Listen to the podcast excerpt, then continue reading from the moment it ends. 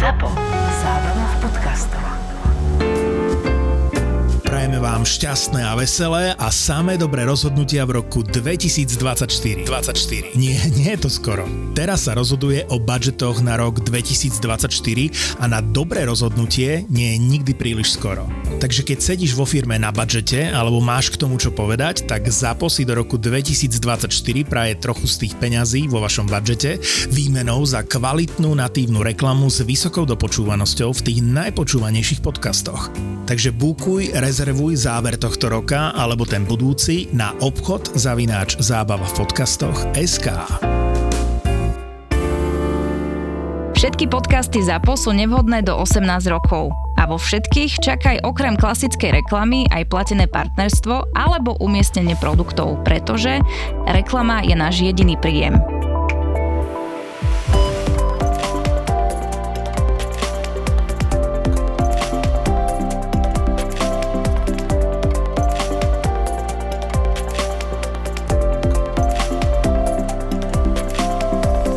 Luky, ty ako slúžiš na rýchlej lekárskej pomoci na sanitke, tak už nám nosíš pacientov. My sa na teba nehneváme, ja vidím, že ty vždy prídeš taký, že ťa to strašne mrzí, že nám nesieš robotu. Si povedal nejakú výčitku obrovskú. No ale takto, akože ty tak prídeš, že ako keby sme ti my chceli a priori niečo vyčítať, mm. ale my zase vieme, že ty neprinesieš hovadinu, ale že kdokoľvek by bol na tej adrese, tak to donese tiež na vyšetrenie do nemocnice. No takto, dostali sme výjazd na na úplnú perifériu takej maličkej dediny. Kde už sa muchy otáčajú z okresu. Presne tak, niekde pri lese, dom rodinný, pekný, hej, akože slušná rodina, polná cesta, na konci dom, dvor, besní psy a že došiel z roboty, pán, taký 30 40 asi okolo 40 mal, ak sa dobre pamätám, navečeral sa, zbledol, došlo mu zle a že sa začal zaťažovať strašne unavený nič ho nebolelo, lenže bol strašne unavený a nevedeli ho zobudiť.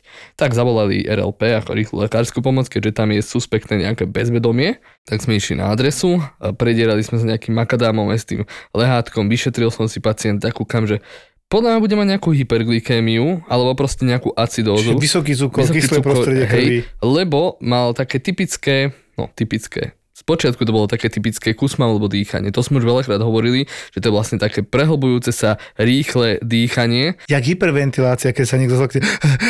Ale on Áno. je v poruche vedomia, v tom je ten rozdiel. Lebo sa snaží vydýchať ten kyslý oxid uhličitý, ktorý má v plúcach, aby si vyrovnal to pH v krvi. Tak reaguje telo, to je nepodmienené. Tak to je snaha tela o záchranu. No. Tak to hovorím, hovorím, no nie je dobrý, odmeniame mu cukor, nám to vyšiel na adrese nejaký cukor, tuším 22, 23, tak nejak a tlakovo bol dobrý, celý bledý a naozaj bol somnolentný, že reagoval iba na nejaké bolestivé podnety alebo keď sme ho zakričali, ale vedel sa hýbať, bol proste vedel, kde je, len bol unavený, bledý, chudý.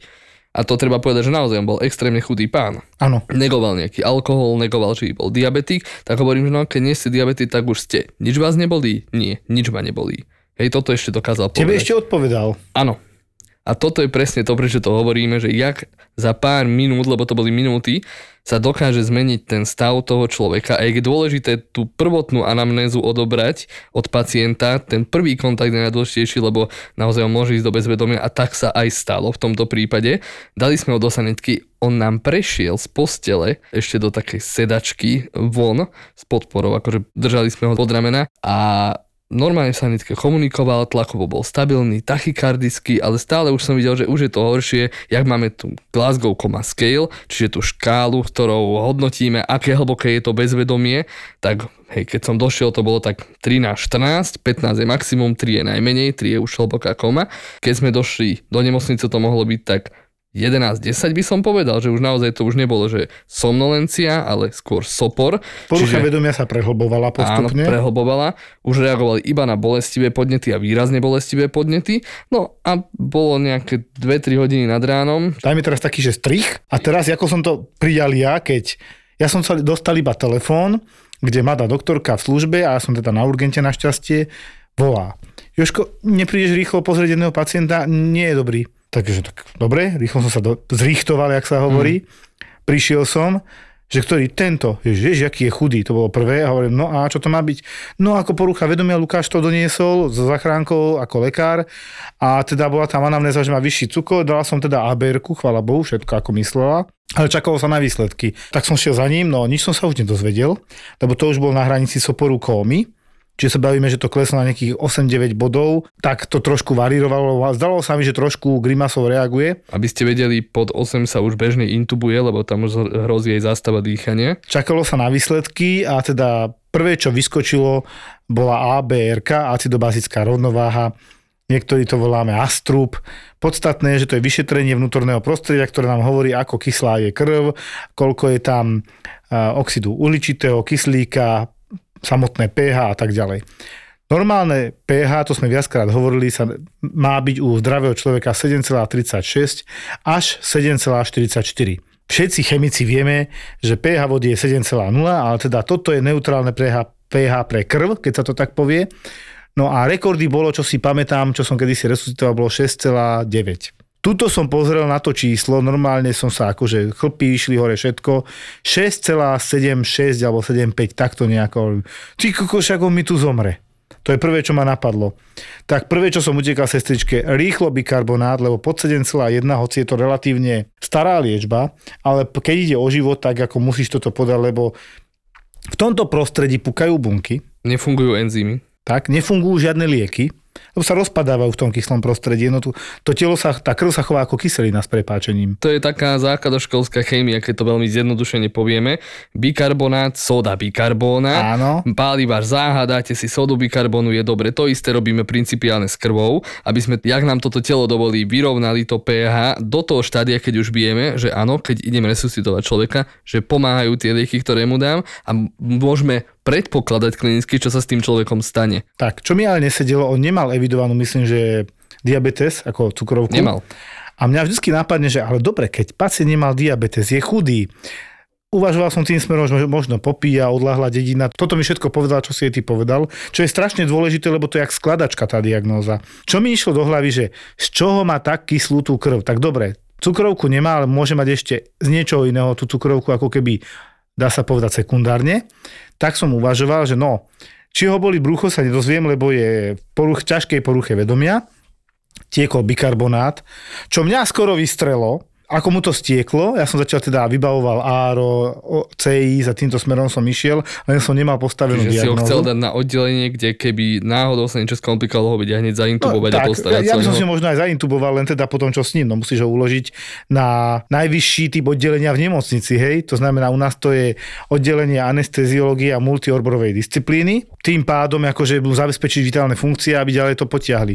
Ale nemal som stále tú diagnózu. Tak som si dohlásil, keďže ma napadlo, že to by mohla byť teoreticky aj pankreatitída, zápal požalúdočnej žľazy a išiel som tým smerom, že ten pán buď má nádor, alebo popíja, alebo niečo takého, tak vyzeral. Tvrdili mi, že ešte včera chodil, čo mi nešlo do hlavy. Tak, jak si aj ty tvrdil, že ešte tebe chodil, čomu som nechcel ani veriť. Uveril som tomu, až keď mi ten pán zaklopal na pleco, že potrebuje ísť na vecko, pritom bolo oproti nemu a ja som skoro zinfartoval, lebo ja som ho považoval za polomrtvolu a on to chudák dal. To už som mal výsledky, v tej chvíli to som si kúkal, fakt, že skoro infarkt, normálne zimomriavky a on ti mal naozaj, že pankreatitídu. Zistil som to tak, že nemal ani také vysoké tie enzymy z pankreasu, ale 3 acylglyceroly, mastné kyseliny mal 25. Norma je tak do 1,5 do 2 maximálne, Čiže frakciu tých voľných tukov v krvi mastných kyselín. Maxný kyselín mal strašne vysokú. Prečo? Lebo zlyhal pankreas a nemalo ich čo štiepiť, tak, Tak. sa hromadili. Respektíve ten pankreas sa štiepil sám. Tak, A a sa krv sa štiepila, všetko tam bolo zle. To mohlo vyvolať tento zápal. Mal aj zápalové testy vysoké. Urobili sme ešte sono, už bol v lepšom stave. Tam to potvrdili a išiel teda na... Takže on musel mať dlhšie ako 24-48 hodín tú pankreatitídu. Áno, lebo najlepšie bolo, že my sme od neho nič nevedeli, lebo nevracal nám, bolesti brucha zistí, keď je v poruche vedomia, ale keď sa potom prebral, priznal, že áno, mňa bolelo 2-3 dní brucho. Lebo na ultrazvuku není hneď vidno tá pankreatia, to sa áno. vyvíja v čase, každé akútne brucho sa nejako vyvíja v čase. Čo je dôležité tiež asi povedať, že jasné, ten pacient kľudne mohol mať cukrovku a mohol mať prvú exacerbáciu diabetu, hej, alebo teda nástup diabetu, ale to, že pacient má acidózu spojenú s výraznou hyperglykémiou v jeho veku, tých 40 rokov, diabetes typu 2, čiže inzulínová rezistencia. Nepravdepodobné chudy. Nepravdepodobné. No. Deťom to takto začína. Že dojdu naozaj, že za pár dní im tak klesne produkcia inzulínu, že sa im hromadí ten cukor a naozaj oni prídu v ketoacidóze tie deti a prejavuje sa to bolestiami brucha, že často prídu aj ku mne, ale áno, to je diabetes mellitus typu 1, potom máme diabetes mellitus 1,5, ak to tak nazveme, to je vlastne skoro to isté ako tá jednotka, autoimunitný typ, ktorý začína niekedy okolo 20, 20.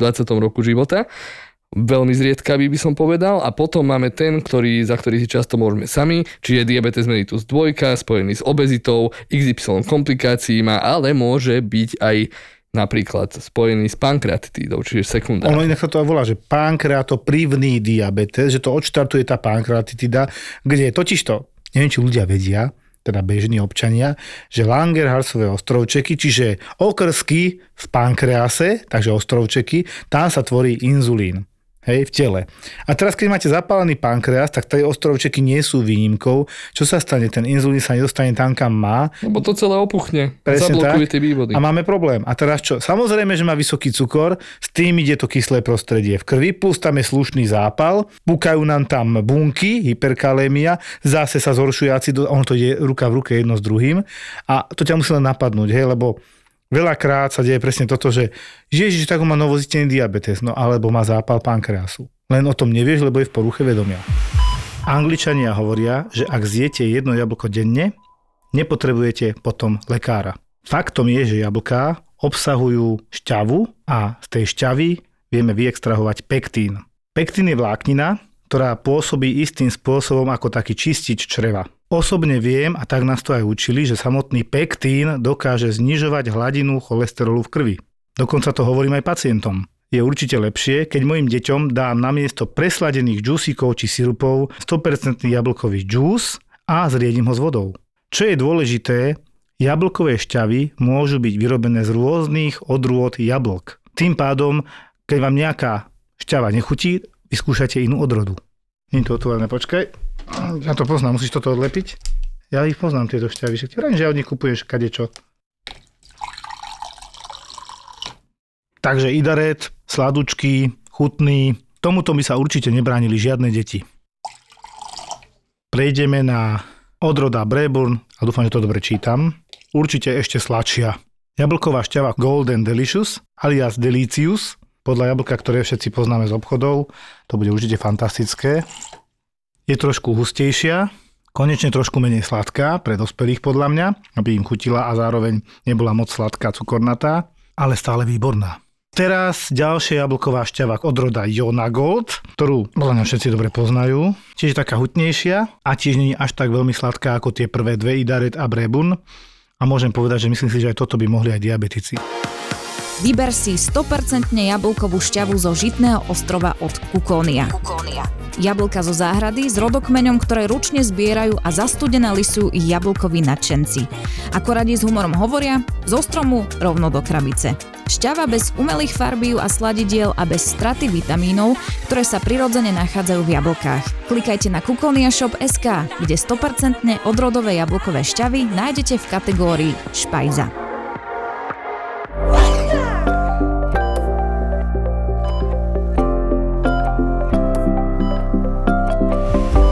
Luky, aký si videl najvyšší draslík u pacienta, ktorý fungoval? Definuj fungoval. Rozprával, chodil, dýchal, nemal závažnú arytmiu. Fú, 6,8? Tak, prehod tie čísla. 8,6? Áno, takže Vysvetlím. Traslík je strašne dôležitý minerál. Za normálnych okolností máte 145 mmol v bunke a 5 mmol približne vonku mimo bunky, takzvané extracelulárne. Sodík to má opačne. Tak, a teraz sa bavíme o tom draslíku. Prečo? Sodík nejaký čas vydržíte, ale keď máte vysoký draslík, čo len 6-7, srdce to strašne nemá rado, keď to tak poviem, a srdcový sval to môže vyexponovať natoľko, že ide do závažnej malignej arytmie. Slovo maligny, to už, tomu už asi rozumieme. Čiže smrti hroziacej arytmie, keď to preložím, a vyprovokované to je tým, že tam podrážia tie jónové kanály a máme problém. Čiže toto keď my vyzistíme, tak ja prvé, čo robím, sa mi to nechce veriť, kontrolujem ten draslík, pacient je na monitore, pripravený do zásahu z môjho pohľadu, ale ten pán,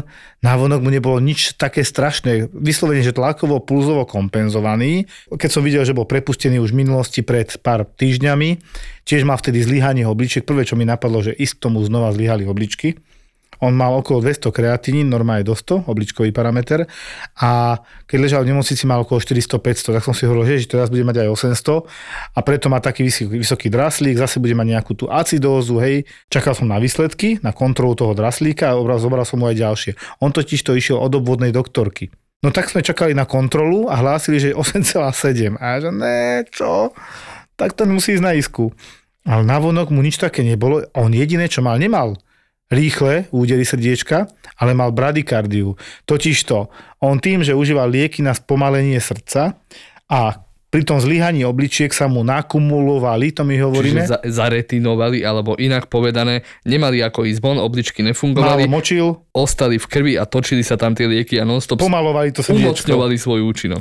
Čiže namiesto 160 pulzov, ktorých som sa tam bál, on mal nejakých 40-50 a navonok mu nič moc nebolo. My sme nad ním stáli, došli výsledky a teraz dobre ide na monitor, dobre šuškaš mi do ucha, daj ho posteli prejsť do defibrilátor, aby sme nemuseli Ty prejsť behať. pochopil, no. My sa na tom teraz smejeme, ale ja som to myslel smrteľne vážne. Ja totiž to tým defibrilátorom neskutočne verím, lebo na 90%, keď to zachytíme a dáme výboj, tak je veľká šanca, že ho zvertujem takzvané, lebo je to spôsobené tou, tou hyperkalémiou, tým vysokým mm. dráslíkom a len trošku tak reštartuješ to srdce, hej, tým výbojom. A vieš, ja mám tieto arytmie rád, takže ja som bol vo svojom svete, preto som tak ešte tak podpichol, dajte k nemu ten defibrilátor, keď bolo treba. Nech sme pripravení, ready, hej, akože myslíme na to, že sa to môže stať. Veru. Aj potom on išiel na jednotku intenzívnej starostlivosti, kde ten defibrilátor je pri pacientovi viac menej možno, že pol metra pripravený, ready. Ja si pamätám dokonca, že pán primár na internom raz mal takú veľmi zlú noc, že mal pacienta, ktorý dokola išiel do komorovej tachykardie, toho, čo nechceme, že ti ide aj 200 za minútu a ide to z komôr. To je tá hlavná časť srdca, ktorá vytláča krv do tela. A on mal za sebou týchto komorových tachykardí niekoľko, a že on pri ňom prespal a každú chvíľku sa dobil každých 15-20 minút a musel dať výboj akože hrozná služba. Ráno išiel teda na strojček, lebo v noci sa to nedalo úplne zrealizovať, lebo to nerobíme v našej nemocnici. No ale podstatné je, že tohoto som sa bála ja u tohto pána, čiže cieľom bolo znižiť draslík, čo bol problém, že pán bol diabetik, Čiže my keď napríklad chceme znižiť draslík, je to komplikované, internisti vedia, že dáme glukózu, inzulín a tak stiahujeme kálium. Aby sa znovu, lebo ono ide zároveň s tým cukrom, sa vcucáva do buniek, tým pádom sa zníži v krvi. Tak, čiže my ho natiahneme, chceme ho natiahnuť naspäť do buniek. To v tej chvíli nebolo možné, lebo glukóza u pána bola okolo 20. Hovorím, mm, to by som moc netlačil tým smerom, prehlbím nejakú acidózu, kyslé prostredie mm. v krvi, nechceme. Pokračovalo to, že čo ďalej? Tak sme mu dali infúziu s furosemidom, ktorý vieme, že trošku draslíkom močom vyťahuje, čo sa dá. Najvyššie sme potrebovali pacienta rozmočiť, takže ja si myslím, že aj zacievkoval som ho, ak si dobre pamätám. Vedel som, že skončí proste na jednotke intenzívnej starostlivosti, čo sa aj stalo, aj tam skončil. Mne o pár dní, keď som znova slúžil na iske, aj pani doktorka už odovzdávala toho pána pred tou pol štvrtou, keď si odovzdávame službu, že už má len 6, akože to je krásne, hej, oproti tým 8, niečo. Je výrazne lepší, klesajú mu obličkové parametre, zlepšujú sa, je to perspektívne, hadam už bude dobre. Čiže ja sa veľmi teším, že nedošlo k tomu výboju, ktorý by bol potrebný. Čo ale musím povedať, že došlo k výboju inokedy a prvýkrát ma tento defibrilátor sklamal. Služba na iske, nejaký 50-60 ročný pán ležal na boxe, ako, to my voláme, či taký dobre monitorovaný a sestrička mi volá, Joško, resuscitujeme. Tk, letíš jak strela. Prišiel som hore, sestrička teda už resuscitovala. Pozerám, komorová tachykardia, to, čo som nechcel vidieť u toho vysokého draslíku. Pán ale s prepačením bol hneď vypnutý. Pomočený, fixovaná midriáza, to znamená, že už boli rozšírené zreničky bez akoľkoľvek reakcie, to znamená, že ten mozog hneď dostal šupu a chýbala mu krv, kyslík, všetko. A ho, no, dobre, defibrilujeme. To znamená, že puk, už tam stal defibrilátor, ideme ho buchnúť. Tak, nastavili sme si 200, bum, 160 stále. Hovorím, dobre, medzi tým volajte Áro, nejak nám nechce naskočiť. Ja tomu defibrilátoru tak verím, lebo sa mi ešte nestalo, že by mi pacient nenaskočil, že som si bol istý, že nebude problém, že ho zdefibrilujeme, nie? Druhý výboj. O chvíľu tretí, lebo nešlo to. Kordaron, to sú antiarytmika, hej, že teda skúšame to ešte aj liekmi zmanéžovať. Tretí, štvrtý výboj, takto to išlo, že s prepáčením už som do neho šupal elektriku a taký už beznádejný som bol. Ďalšia antiarytmika na chvíľu, že bum paráda, ale že 20 za minútu. Hm, to nechceš. No tak sme zase pokračovali v masáži, respektíve stláčaní hrudníka, adrenalín, intubácia, už tam bola arista, všetko sme robili. 45 minút, Lukáš. Bože. Tak mi ho bolo ľúto, lebo fakt, že 50-60 mladý chlap mal čerstvo diagnostikovanú dilatačnú kardiomyopatiu závažnú. V podstate mu srdiečko išlo na nejakých 40%, keď to preložím. A toto podľa mňa spôsobilo to, to roztiahnutie toho srdiečka na dve strany do extrému, spôsobilo roztiahnutie aj toho vodivého systému srdca, Ktorý ktorý... sa potrhali droty. Tak, tak. Ako tam veľmi dobre zasiahlo internet, lebo on mal nejaký kolaps, prekolaps už predtým na oddelení, tak si ju dali na monitor, len v tej chvíli to nezaznamenali. To mohol byť prvý atak, vieš. Mhm. Tak preto bol na monitore, ale už ten jeho druhý záchvat bol definitívny. Napriek všetkej snahe musím povedať, že ja som bol veľmi sklamaný, že ma prvýkrát tento prístroj zradil. No a ty si v tomto čase, keď ja som teda odchádzal taký nešťastný dole z Ísky, uh, riešil takú pani, čo ma teda, som sa tak zastavil a vrátil naspäť, to bol tak okolo 2. 3. v noci. A pozerám, že Ježiš Maria, tu čo sa stalo? Taká naozaj chorá pani, staršia pani, tiež evidentne aj kardiak, ako my hovoríme, čiže srdiečko mala choré a to bolo vidieť podľa tých opuchnutých veľkých lítok, Áno. kde teda na jednom lítku bolo ešte niečo horšie, Na obidvoch lítkach bolo niečo dosť zle, lebo ona mala aj uh, insuficienciu. žilovú žilovú nedostatočnosť. nedostatočnosť a mala vredy predkolenia. Čiže vlastne ona mala jeden obrovský vred na predkolení na jednej a na druhej nohe s tým, že tá koža bola zhrubnutá, boli tam krusty, Alebo stará chrasta, alebo škrupina. také krokodílie škrupiny, proste niečo takéto. A ona teda išla v noci na vecko, podkla sa na nejakých betónových schodíkoch, ktoré má a ošuchla si lítko. Ale že ošuchla, ohoblovala si to lítko, nie že ohoblovala, proste vyseknutá časť lítka tam bola. Bolo tam aktívne krvácanie, pacientka na anopiríne, čiže nariadenie krvi užívala, no strašne to lialo, tlakový obez mala, dali sme to dole, v momente som mohol začať čiť. Zavolal som ešte skúsenejšieho teda traumatológa na konzilko, že čo s tým teda mám robiť, že či to on chce urobiť na operačke, alebo skúsim niečo Ja ja. som ti vtedy hovoril, že podľa mňa to nemá zmysel ani veľmi tam nejako o niečo skúšať, prichytiť, lebo vysvetlím teraz po internej stránke. Opuchnuté zmacerované tkanivo, to, to je jak mokrý papier, ktorý sa snažíte prichytiť, zalepiť o niečo a to sa vám trhá. No, tak akože no, traumatológ mi povedal, že nech to aspoň skúsim tam dať nejaké Tá adaptačný steh, to slovo som počul. Áno, áno, adaptačný steh, čo je vlastne stiahnutie tie rany, aby tak bola nekrvácala. Lenže keď už ste taký polymorbídny a obézny pacient, ktorý má extrémne tvrdé lítka kvôli tej dekompenzácii kardiálnej, ktorá tam je dlhodobo pravdepodobne, Čiže opuchnuté nohy kvôli srdiečku. áno, tak vy vlastne do okraje tej rany ťuknete prstom a vyjde odtiaľ. Jednak niečo, čo, sa, čo vyzerá ako žltá voda, to je to, jak je to naliaté medzi bunkami celé a zároveň krv. No a ona tam mala aj také drobné krvácanie z arteriol, malinkých tepničiek, čo som videl, to, to je normálne viditeľné, ako tá krv tam pulzuje a strieka odtiaľ von. Tak som sa do toho pustil, taký kožný lalok jej odtiaľ vysel, čo sa mi podarilo nejako zachrániť Pamätám si to, príjemný pohľad s prepáčením. extrém, takže som ho rozvinul a išiel som šiť jednu stranu, zašiel som. Na druhú stranu sa to už pre ten opuch nedalo natiahnuť, ešte plus tam bola nejaká trauma, čiže bolo tam poškodené meky tklanív, čo v preklade znamená, že ten opuch je ešte väčší v tom mieste, kde je tá rana, lebo však logicky niečo si udrž opúcha to. No a zašiel som jednu stranu, išiel som šiť druhú stranu, tá jedna strana sa mi rozpárala, v strede to prasklo, krvácalo to z hora, z dola, dve hodiny. Ja dám prestrih a teraz zase som niečo išiel riešiť na jednotku intenzívnej starostlivosti. No. Po nejakých dvoch hodinách od tohto momentu, ako ona prišla, ty si ju začal riešiť a už som ťa len videl, vyzeral si dosť nasrato, akože ja už to serem, po si v tom oblečení chirurgickom, celý krvavý. To nemá zmysel, to sa nechytá, akože ja to kašlem, zatlakujme to, zastavme to a ja neviem, ale dajme to prijať teda. A teda ste sa tam dohodli potom, že síce išla, ale až na druhý deň nad ránom nejako. Nie. Ty, ty, ty si potom mal ešte robotu nad ránom a odišiel si a ty nevieš, ani jak to dopadne, ani som ti nehovoril. No, pacientke som tam dal Surgispon, niečo ako taká špongia, ktorá má nasatú krv a zastaviť krvácanie. Mhm. Mm-hmm. Do určitej miery to pomohlo, do určitej nie. Stiahol som jej to, ostala jej tam z rany, ktorá bola veľká, nejakých 15-20 cm, som ju stiahol na nejakých, ja neviem, 5 krát možno 7 cm, že podarilo sa niečo to je pekné, na urobiť. tretinu. Ale, ale jalo to, lebo stiahol si to, jalo to. Tak som jej tam zastavil to krvácanie, čo som si myslel, že som zastavil to krvácanie. Dal som na pacientku na postel, že dobre, stratili ste veľa krvi, zoberieme hemoglobín koľko tej krvi máte, aby som vás nepustil domov, keby niečo, aby som aj papiere na príjem vedel nejaké napísať. A teraz išla debata, dobre, hemoglobín máte dobrý, ale ste Červené rozriedená. krvné farby, koagulačné parametre mala trošku posunuté, čiže áno, bola objektívne rozriedená tá krv, preto mala dôvod krvácať. Pozrel som sa na nohu, ako mi asi 20 minút ležala na posteli, na observačke a tá noha bola biely obvez, nejaký možno 20 vrstiev toho obvezu, úplne celé rozmokvané, postel krvavá. Hovorím, dobre, ostanete tu dneska.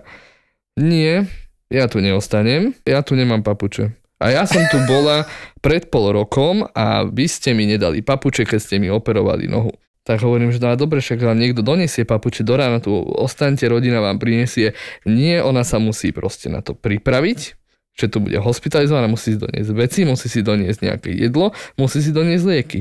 Hovorím, preboha, krváca vám, no a treba prvé zastaviť to krvácanie. Na čo by jej tie papuče boli? Netuším, aj tak by moc nechodila s tou nohou, ale hovorím, dobre, nie je to jedno, keď mi podpíšete reverse, skočte domov, vrátite sa, hospitalizujeme si vás. Dobre, či nemôže niekedy ráno pred obejom dojsť, hovorím, že tak možno vtedy už bude neskoro, lebo ste na anopiríne a to trvá, kým on prestane účinkovať, aj keď ho teraz vysadíte. Uh-huh. Nedala si povedať pacientka, že nakoniec podpísala reverse, my sme jej dali sanitku, Ako na prevoz? No. áno, na prevozovú sanitku, tak pacientka odišla. To sa mi málo kedy podarilo, že som aj spal niečo na tom urgente, lebo to nebola dobrá služba, asi hodinku, dve som spal. A zrazu, tým, tým, zvoní, zvoní pri dverách tá istá pacientka. Za znovu si zavolala 112 s tým, že prišla na hospitalizáciu.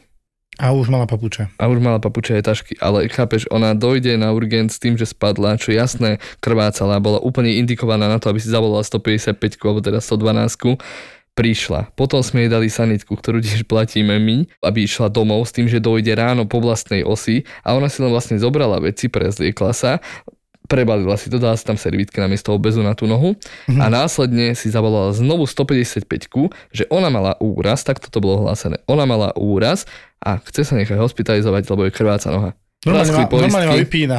Praskli mi poistky, ja som zavolal proste hore na uh, traum, traumatológia a hovorím, dobre, ja to už preberať nebudem, nech sa páči, preberte to, ja už som skončil s touto pacientkou. Vytlačil som tú istú správu, čo predtým len som prepísal. Pacientka opakovane prišla na príjem pre krvácanie z dolnej končetiny po otvorenej rane.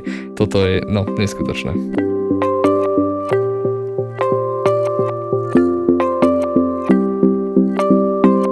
Mladá slečna, odoslaná už asi trošku zúfalým, ešte detským lekárom, proste riešil bolesť hlavy. Ja ako nechápem celkom, prečo to skončilo, keď ju bolo niekoľko týždňov hlava na urgentnom príjme, to už je jedno. To sú presne tie indikované, neindikované veci.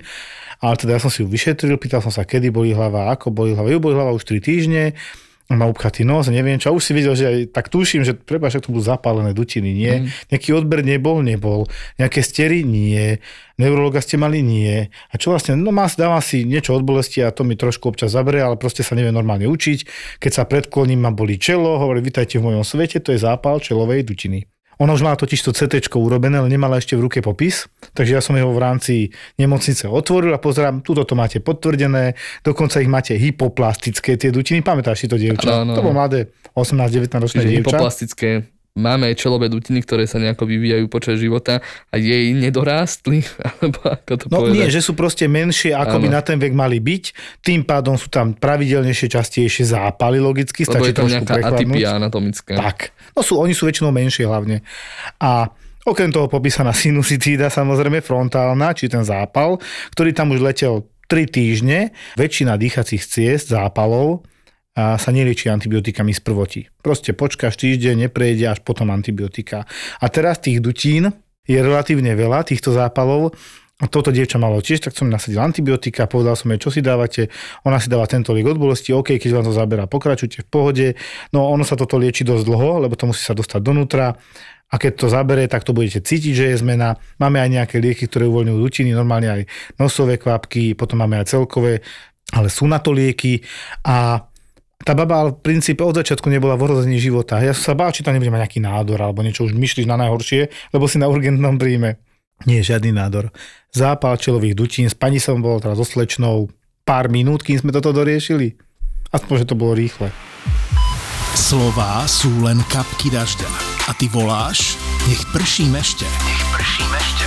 Slovenčine sa to síce nerímuje, ale my fakt hľadáme obchodníka s dažďom. Alebo obchodníčku s dažďom. Trúfaš si predávať reklamu v podcastoch, aj keď peňazí do podcastov stále neprší toľko, ako by sme chceli? Poď do toho. Predaj nás, utop nás. Hľadáme obchodníka alebo obchodníčku do nášho sales týmu a tvoje CVčko čakáme na obchod zavináč zábava v podcastoch SK.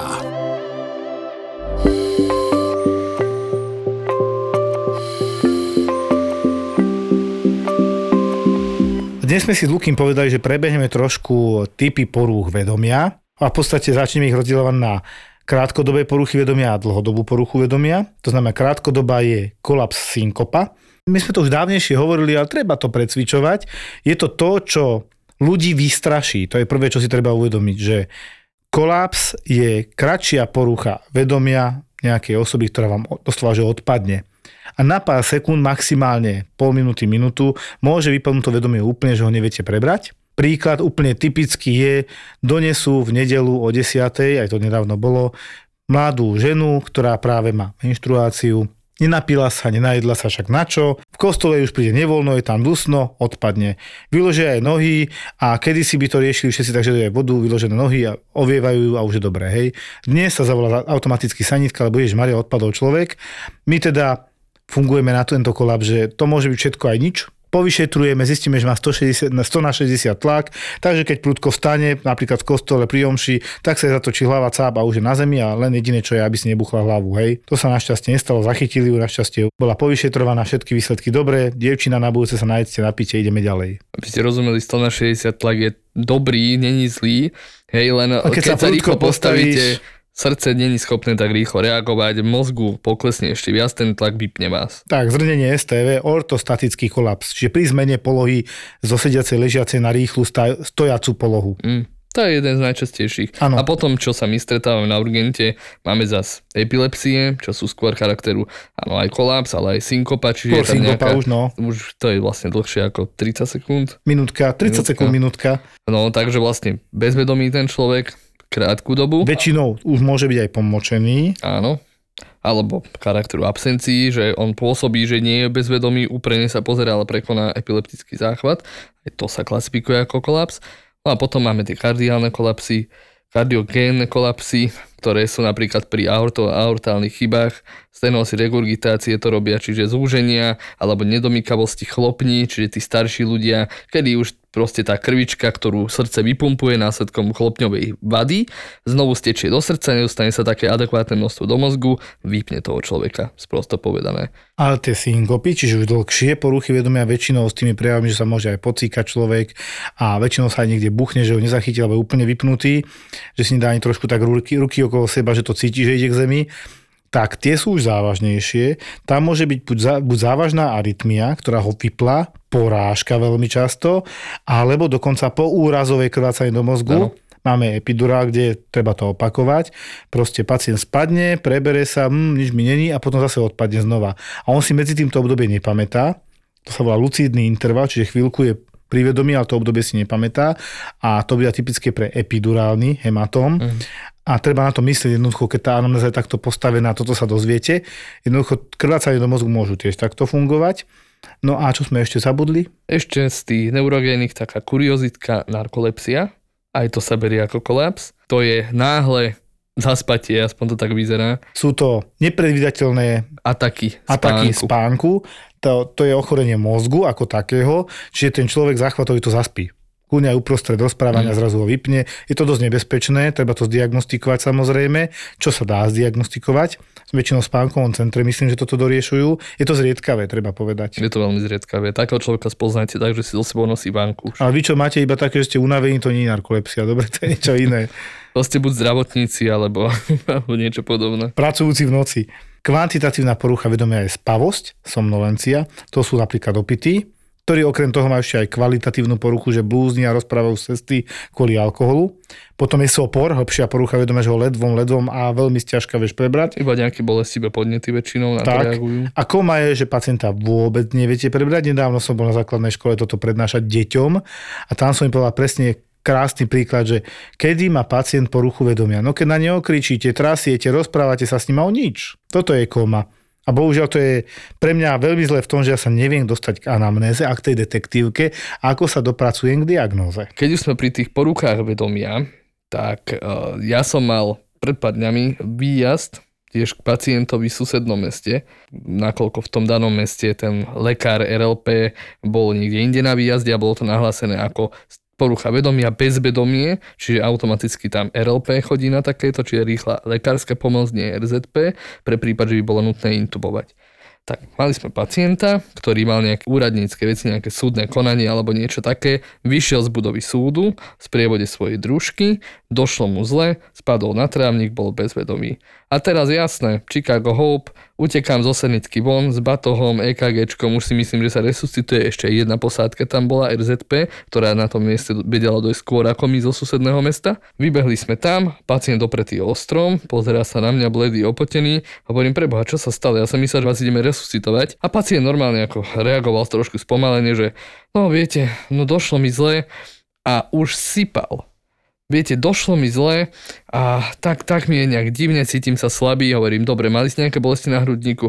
No mal som také, taký tlak a aj do, práve do ľavej hornej končetiny mi to vystrelovalo. Hovorím, do prdele, ten má infarkt. A potom začal ďalej. No a viete, ja som aj alergik, takže vlastne som mal predtým aj astmatický záchvat, ktorý mi prešiel a hovorím, že to, to, vy ste mali všetko za túto pol hodinu, ak ste vyšli zo súdu. On že áno. Manželka mi to tiež tak jeho, tá družka teda, mi to tiež tak opisovala, že áno, toto sa stalo, pán doktor, jemu došlo takto sa, tak hovorím, dobre, však nemocnica je túto za rohom, ja ho rýchlo napíšem a ideme do nemocnice, lebo keď naozaj má takéto zdravotné problémy v minulosti, už tiež mal niečo podobné, tak to není o čom, treba to doriešiť. Potom mi po ceste hovorí, že áno, on má ešte hnačky, od rána nejedol, nepil. Hovorím, no vy máte z každej choroby ten jej začiatok, ale nič také poriadne, lebo EKG negatívne, bolesti na hrudníka, intenzity, pôvodne vraj predtým ja sme došli 9 z 10, teraz že 1 z 10, no proste taký myšmaš, ty si vtedy bol na urgente, tebe som to doniesol, akože Zas si došiel s, vyčíta, Všetko alebo nič. s vyčitkami, so svedomím, že prepáč, ale musel som to doniesť a mi to začal rozprávať toto. No. Ja to volám, že pacient s polymorfnými ťažkosťami, to znamená, že ich je veľa, menia sa a nedáva to celé zmysel, ale teda ideš vyšetrovať, ideš to najhoršieho, tak som začal samozrejme EKG zase, odberí krv a ty si teda som ti aj povedal, že čo si čo vyčítaš, však kto by ho nedoniesol? Spred budovy súdu leží pacient v parku, spotený, nemá sa dobre, sťažuje sa na všetko na svete, no nedonies ho. No to bol nejaký 50-ročný, Áno, síce dosť chorý, myslím, že cukrovku mal vysoký tlak a tak ďalej, ale teraz to podstatné. Čiže išli mu odbery, nejaká infúzia mu tiekla, čakali sme na výsledky, on teda pekne čakal, vyšli výsledky, ani zápal, ani infarkt, ani hnačky, teda, že by bol nejaký dehydratovaný, že mal obličky zlyhané. Proste nič. A pozerám, že kokos, tak, tak idem za ním, že mu idem oznámiť dobré správy. Pane, výsledky ukazujú, že ste v pohode, na infarkt to nevyzerá, naozaj nie a EKG sa nemení, je to dobré. Aha, a viete ma už odpojiť z tej infúzie, aby som už aj išiel. Zrazu bol zdravý. A ja kúkam, divné, ale dobré. Ale však nemá to doteč. Nie, nie, nie, nie, nie, on by už išiel, keď by sa dalo. Že teda on, vidíte, ako to je, ja už som starý, tieto veci sa mi stávajú. Hovorím, aký starý ste, však nie ste taký starý, 50 rokov není veľa. No, ale proste na ňo sa to lepí, už má tú cukrovku, vysoký tlak. Chvála Bohu, že mu teraz nič také vážne nie. A jemu už je vlastne lepšie, on by išiel domov. Tak som ti potom aj napísal, že teda on sa cítil veľmi dobre a išiel domov. No a toto bol taký ten psychogénny kolaps. Asi, hej, podľa mňa niečo tam muselo byť na tom súde, čo ťažko predýchaval, tak proste opotený vonku bol a jasne, možno vystúpil tlak, Nehádam sa, ja som tam napísal, že kardiologické vyšetrenie sa mu zopakuje echo. On sa mi zdá, že už aj chodil ku nejakému kardiologovi. Áno, áno. Podstatné je z komára somára, jak sa hovorí, čiže čakal tam Lukáš resuscitáciu a dopadlo to tak, že to vyzerá, že je psychogénny kolaps. Najčastejší psychogénny lomeno až neurogénny kolaps je strach pred ihlou, pichnete ho a cáb na zem. Ja si doteraz pamätám, akože to som sa až zlákol. Pacientka prišla s bolesťou chrbtice, to ešte v Petržalke, mladá baba, dostala injekciu od bolesti. Ja som sa otočila, že tuf, rana. A ju tam proste vystrelo Našťastie si nič moc neudrela, tak padla na zem, skolabovala, daj sme nohy hore, neviem čo. Ja som vám to zabudla povedať, my keď dáte ihlu, ja idem k zemi. A, hm, tak to treba povedať skôr, ako my tú ihlu ako do vás nefúkneme, že za sekundu. Tá príprava, otázky, alergia tam je, takže máte priestor povedať, ale ja vám odpadnem po injekcii, hej, to stačí povedať takto.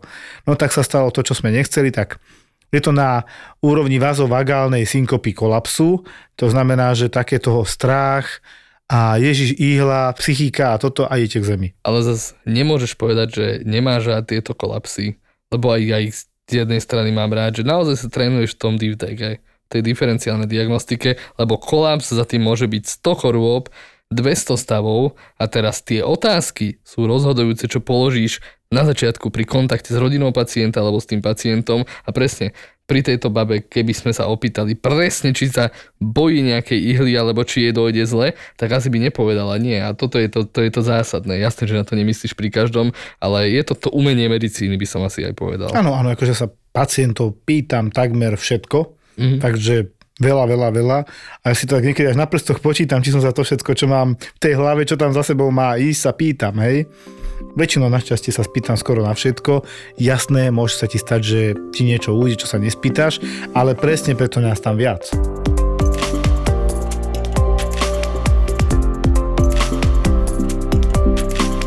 Akože je to už také opakovanie z minulosti, ale nemôžeme sa tváriť, že tu COVID zase nie je. Je, síce nie je taký agresívny ako bol, ale zase nám chodia prevažne starší ľudia s tým, že sa im zle dýcha, tak ho dovezú z nejakého domova, z domu a podobne.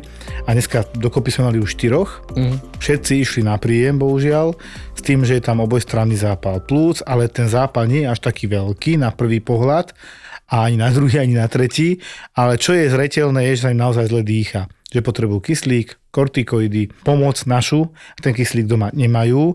A naozaj, že to, čo sme dneska poprímali, to boli ročníky, že 85-90 ročný a takto. A sa nám zaplňajú oddelenia so staršími pacientami. Dosť s covidom, Takže ako ja teraz nechcem, že vyzývať na očkovanie, ale tak ako proti chrípke, tí starší pacienti by mohli sa dať aspoň zaočkovať proti covidu a proti chrípke. Redukujú ten riziko, že by zomreli skôr, než by sa to dalo, že to bude teda nevyhnutné. To znamená, že to očkovanie nie je úplná blbosť. Začína sa očkovať.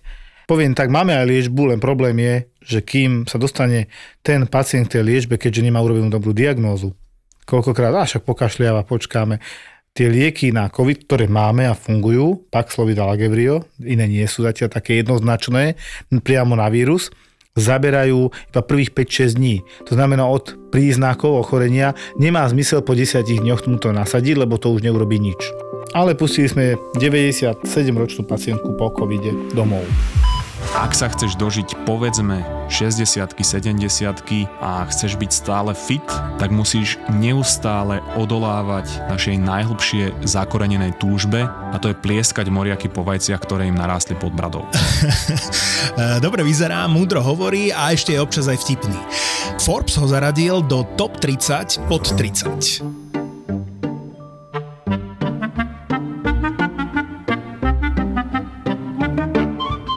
consulte. Boží plán, numerológia, horoskopy alebo reči typu všetko sa deje z nejakého dôvodu majú všetky jedno spoločné. Všetky sú absolútna blbosť, pretože ja by som nechcel žiť vo svete, kedy postavenie planét alebo sčítanie nejakých čísel ovplyvňuje to, či som na všetkých kretén alebo či som nerozhodný a či budem mať dobrý deň v práci. Denis Kováč a jeho mozgová atletika je už elita medzi slovenskými podcastami. Zamakaj na sebe aj ty. Denis ti dá tipy, ako môžeš byť lepším človekom sám pre seba. Nejde mi ani o to, že som si chcel cez víkend oddychnúť a skončil som ako troska, ale o to, že keď takto na začiatku môjho roka vo Vancouveri vyzeral skoro každý víkend, moje receptory boli znásilňované a moje dopaminové obehy rozbité, Osobný rozvoj, seba poznanie a to všetko šmrcnuté vedou a myšlienkami z dobrých kníh, také tie inšpiratívne rečičky, ktoré by ťa v živote mohli posunúť inám a ak nie, tak minimálne to nebude stratený čas. Tvoj ďalší obľúbený podcast. Mozgová atletika. Mozgová atletika V produkcii ZAPO. v produkcii ZAPO.